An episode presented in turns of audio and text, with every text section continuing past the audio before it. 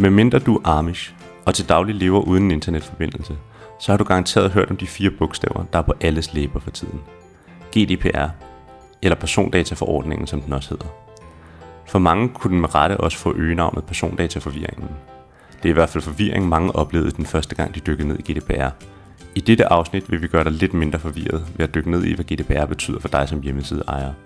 Og vi vil gøre det på forståelig dansk. Kåre har over den seneste tid arbejdet tæt sammen med en del af WordPress udviklingsteamet for at gøre GDPR enklere, når det kommer til WordPress. Det hele startede, da Kåre og Peter Zoom, en anden WordPress-udvikler, havde udarbejdet et stykke kode og fik en snak med WordPress juridiske afdeling omkring GDPR. Det er sat gang i en proces, og nu har WordPress de første konkrete værktøjer til at gøre GDPR nemmere at håndtere for brugerne. Så hvad end du er selvstændig eller har en virksomhed med ansatte, så skal du lytte med, hvis din hjemmeside er vigtig for din forretning. Du arbejder hos Pejs Co. Jeg tænker, at du måske inde hos Pejs, der ser I jo mange store virksomheder. Og derfor tænker jeg, du måske ser det fra de store virksomheders synspunkt i forhold til GDPR, hvor jeg hos Jan Co. ser det meget hos de øh, små selvstændige og mellemstore virksomheders synspunkt. Hvad tænker du om det?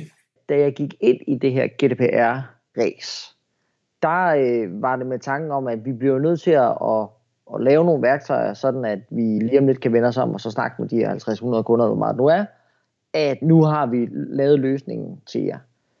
Men i det arbejde, jeg har så involveret mig i, i forhold til WordPress communityet, fandt jeg nok egentlig ret hurtigt ud af, at der, der, der sidder simpelthen bare nogle kræfter, også især uden for EU, sjovt nok, der virkelig tænker, altså, tænker motoren WordPress ud fra synspunktet små og mellemstore virksomheder. Altså det, det, du kalder din stol i det her. Så, så jeg vil sige, det der vi endt med, tænker rigtig meget på, at man skal ikke have en helt legal afdeling et eller andet sted for at faktisk håndtere det her. Altså værktøjerne skal være sådan, at man kan bruge dem, også selvom man ikke har folk, der kan skrive alle de her compliance-tekster og ting og sager. Det arbejde, som er blevet udført, har gået ud på at gøre det muligt for dig, uden at du skal vide en masse om teknik eller kunne skrive kode, at danne en privatlivspolitik til din hjemmeside. Arbejdet har muliggjort, at alle dem, som udvikler plugins og temaer til WordPress, nu har mulighed for at melde ind til WordPress, hvilke personoplysninger de indsamler, og hvor lang tid de opbevares og hvor de eventuelt sendes hen. Det betyder, at hvis du har opdateret til den seneste version af WordPress, har du i administrationen under indstillinger et menupunkt, der hedder privatlivspolitik. Dette værktøj kan du anvende til at danne en privatlivspolitik til din hjemmeside. Privatlivspolitikken vil ikke være perfekt endnu, men den vil være et første skridt, og med tiden vil dette værktøj være et, du kan anvende til at holde din privatlivspolitik opdateret. Så du ser faktisk arbejdet fra WordPress, der bliver lavet, altså til Core-projektet, som værende set ud fra små virksomheders synspunkt? Ja, altså man kan sige, der har været især en drivkraft i projektet, øh, hun hedder Heather Burns, sidder i Skotland og har været hyret ind af Automatic her stusser du måske for første gang. For hvem er de der Automatic? Automatic er den virksomhed, der sætter retningen for WordPress, og deres grundlægger hedder Matt Mullenweg. WordPress er open source, og det betyder, at alle kan være med til at udvikle WordPress. Automatic anvender hjælp for folk, som helt gratis tilbyder deres tid, fordi de har lyst og kompetencer.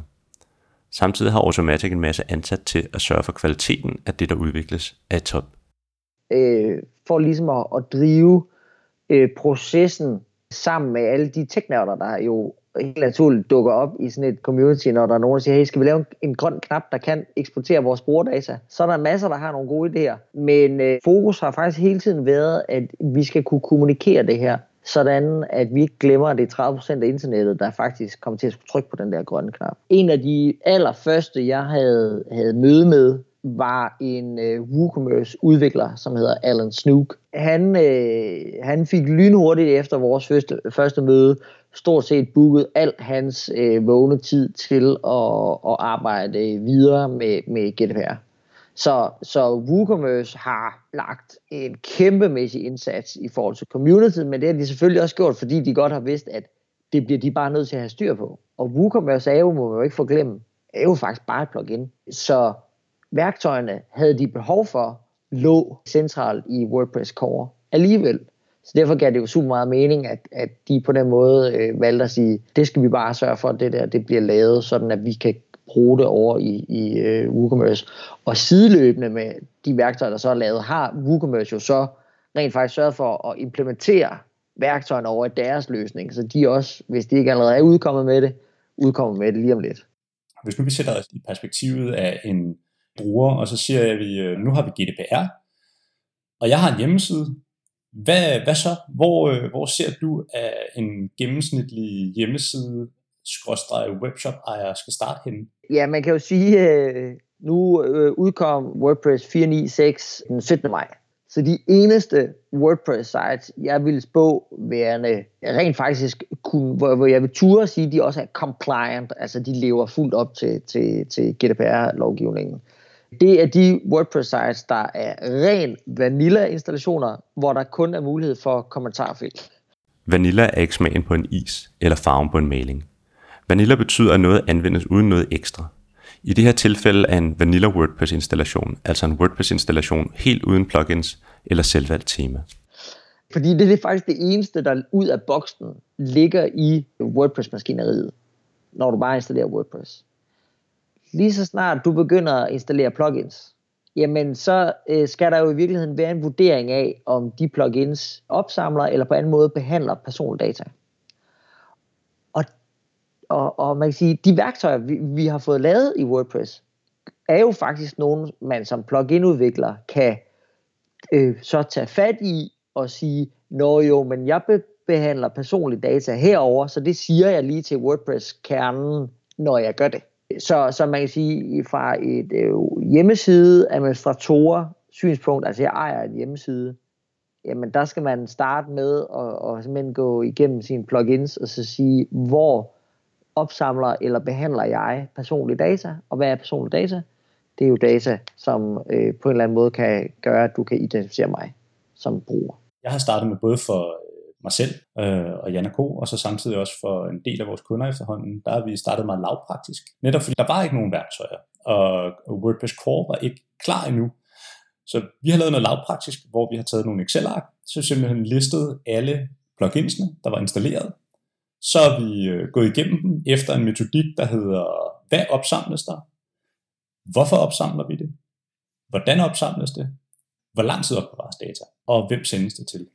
Der opdagede jeg en ret skæg ting øh, i den første del af processen, og det er, at langt de fleste plugins, de gemmer bare dataen fuldstændig ukritisk til evig tid.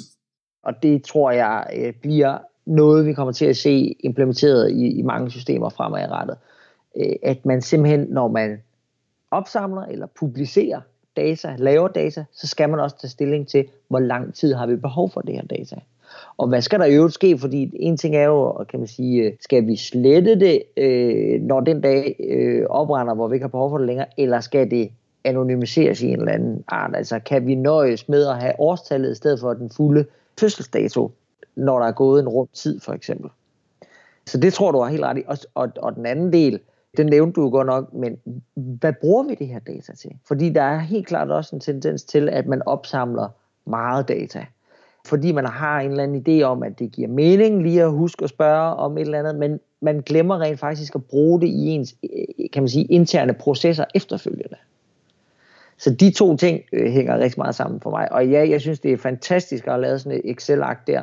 Det er jo i forhold til WordPress mega smart at tage udgangspunkt i ens plugin-liste, fordi det er der, hvor vi, kan sige, måske skulle man også tage temaer med efterhånden, som nogle af de her temaer, de kan ret mange ting, men det er jo der, vi ligesom ser på funktionaliteten på det enkelte site.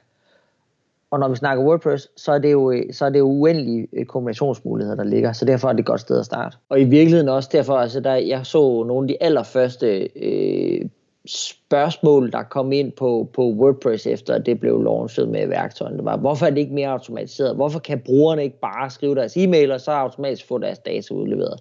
Jamen ah, det kan det ikke, fordi at der ligger så mange komplikationer og, og åbne spørgsmål i at automatisere sådan en proces og sikre sig, at det er den rigtige information, der bliver sendt ud til brugerne.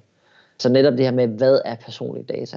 Så vi bliver nødt til at se nogle afgørelser, før vi egentlig øh, automatiserer yderligere. Jeg tror, at vi sidder og ser verden lidt an for, for at se, hvad kommer der egentlig til at ske fremover.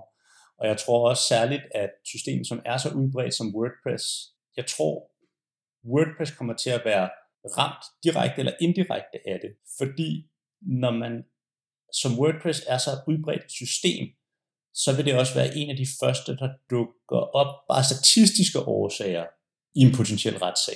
Eller et, øh, hvad kan man sige, et søgsmål af en eller anden art, eller bliver nævnt i medierne, eller hvad der nu kan ligge omkring. Og det gør ikke WordPress til et dårligt system. Jeg tror faktisk, at WordPress er et af de, dem, der håndterer det her rigtig godt. Det virker som om, at det bliver taget rigtig seriøst, og det virker som om, der bliver arbejdet med det på en meget, meget dybt og seriøs plan, både ud fra, øh, fra plugin udviklere, ud fra temaudviklere, ud fra WordPress core udviklere, og det gør egentlig, at jeg føler mig tryg i maven omkring WordPress, og hvad der foregår i hele sfæren omkring det.